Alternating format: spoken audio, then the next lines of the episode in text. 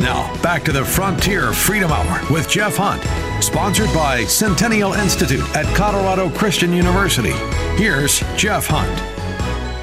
Well, friends, this has been an incredible show. We have mounted our steeds, we have ridden into the the gunfire and we have uh, faced the challenges and we've had a wonderful show i encourage you go back uh, if you missed any segment go back to the frontier Freedom Radio Hour by visiting frontierfreedomradio.com.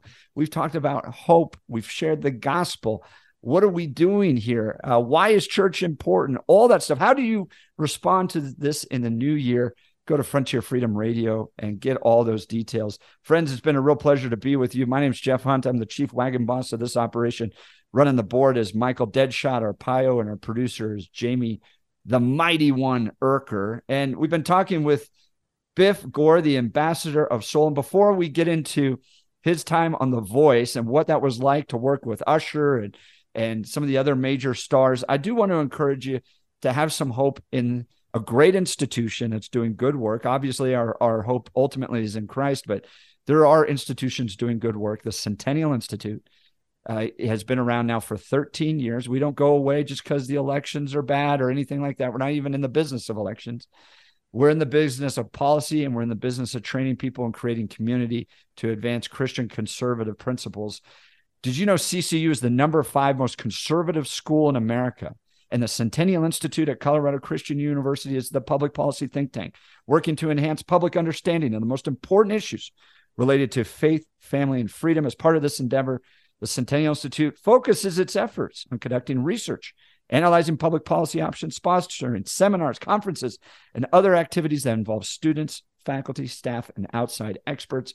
We're guided by the university's mission and strategic priorities.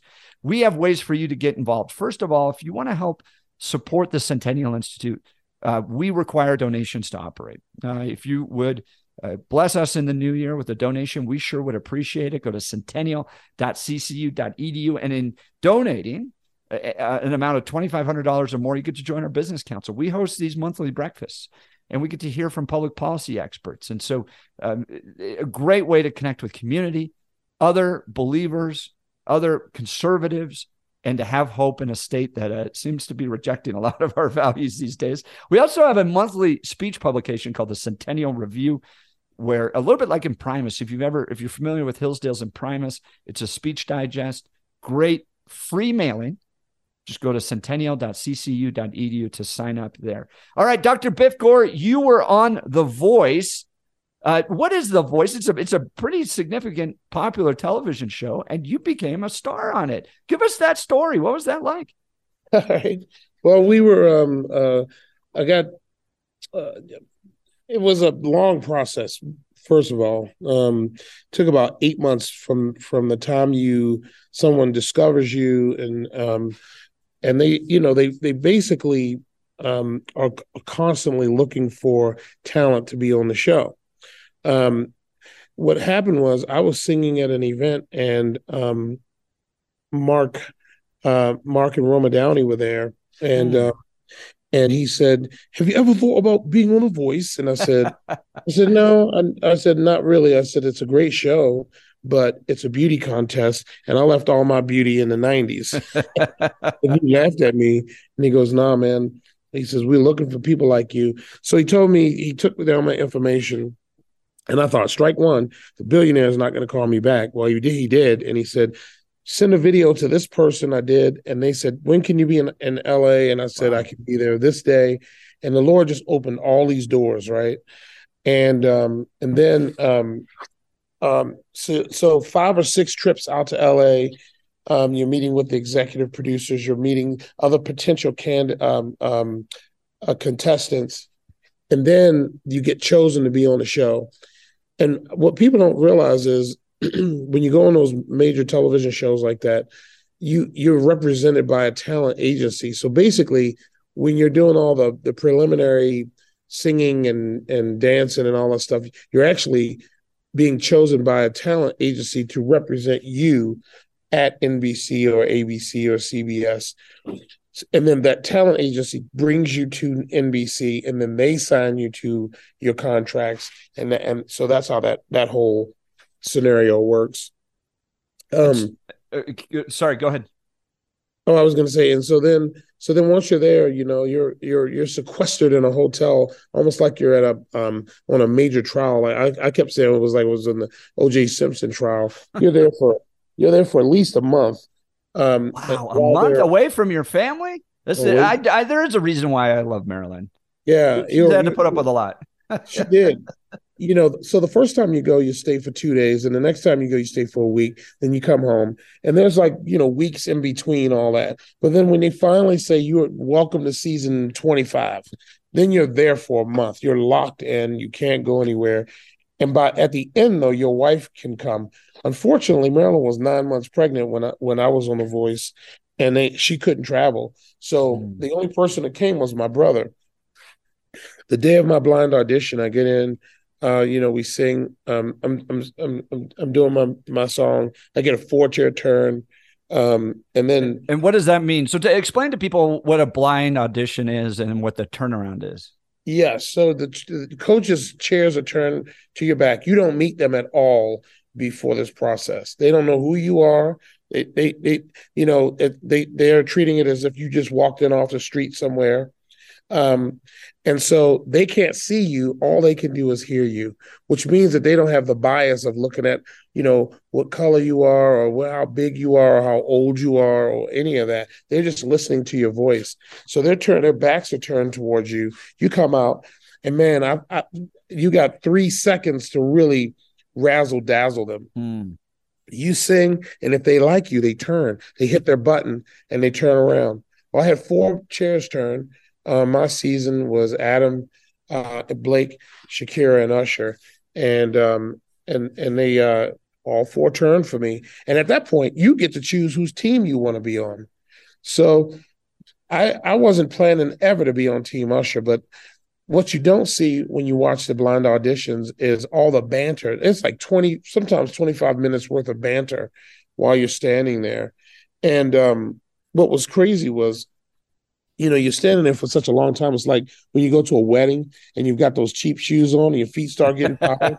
but I'm praying the whole time. I'm like, Lord, which team do you want me to be on? And just as I'm talking to you, I heard the Lord said, You were sent here to be on Team Usher. Really? Yeah, wow. man. And um, what happened was so so let me back up. So while you're a contestant, while you're waiting to become go to the blind auditions, one of the things I knew I wasn't going to win the show, not because I'm not talented enough, but because no one my age had ever won. I was 45 when I went on the show. Mm-hmm. And um, I knew that, you know, I was there. My church sent me as a missionary. They actually paid they continued to pay me while I was there because it is wow. you don't make any you don't make a, a lot of money while you're on the show. Um, so they so they sent me there. It was like a mission field, which it was. I, I arranged. Um, we had Bible studies every night. We had work. We had times of worship, and on Sundays I set up a church. We actually had a we had church services every wow. Sunday. I love and, that. And all the contestants came. So then once you make it onto a team, so then all of a sudden I'm on Team Usher. Once you make it onto a team, you go home. You're home for three months. And then so you're so basically when when you when you're watching the blind auditions they are already filming uh that they have already sh- when you're watching uh say season 22's blind auditions they're already getting ready for the next group's blind auditions. By the time the by the time season 22 is going to the live shows they're filming they're now filming the the blind auditions for season 23 hmm. so you go home for three months um, and um, so while you're home, you know, you're you're uh, basically you can't say anything, and then you go back, and that's when you film the battle rounds and and all that stuff. Well, Usher, something happened. Usher was stuck in like Panama or something because he was um, he had this uh, this deal with with Justin Bieber, and that was when Justin Bieber was kind of losing his mind. And Justin Bieber was supposed to be our celebrity coach for team for Team Usher hmm. that year. And um, so anyway, we had this intense time. All of Team Usher, two weeks. We were we were in LA. We were doing all our film work and all the other stuff we are doing, practicing. We got our you know our blind audition songs, and we became so close. I'm talking Bible studies every day. Wow. When we got to the when we got to our battle rounds, we only lost one person. Everyone was either either won their battle or they were stolen. And the guys who who lost their battle, their dad had a stroke that day and they needed to go oh, home. No. Talk about a miracle. And I, I, that was a confirmation to me, right? But so much fruit came from that. The behind the scenes stuff was the was the thing that I missed the most.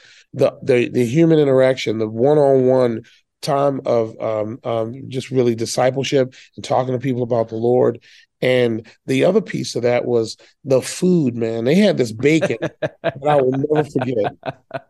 It was some of the best bacon you could ever, um, you know, put sink your teeth into. But um, just being able to love on those contestants, man. I've since then the fruit of that I've been able to marry several couples from the show. Um, I've done um, a bunch of baby dedications now since then. And unfortunately, Christina Grimmie was on my season. She passed away. She was brutally murdered mm-hmm. out, um, the, the, like a day before that Pulse nightclub shooting. And um, I was involved in her um, in her homegoing services. So. Wow, friends, uh, we've today been talking with Dr. Biff Gore. He's a member of the board of trustees at Colorado Christian University, and and you need to go watch his his videos from his time on The Voice. They really are powerful, and you can get engaged with Biff, which I encourage you to do. He has concerts regularly. He's leading worship over at Highline Community Church. Go to biffgore.com. That's G O R E, Biff, B I F F G O R E.com get a chance to learn more about Biff. Biff, thanks so much for being on. Friends, thank you for tuning in to the Frontier Freedom Radio Hour this this year. Uh, and God bless you. I look forward to being with you next year, and uh, we'll we'll talk to you next week. God bless you all, and yeehaw.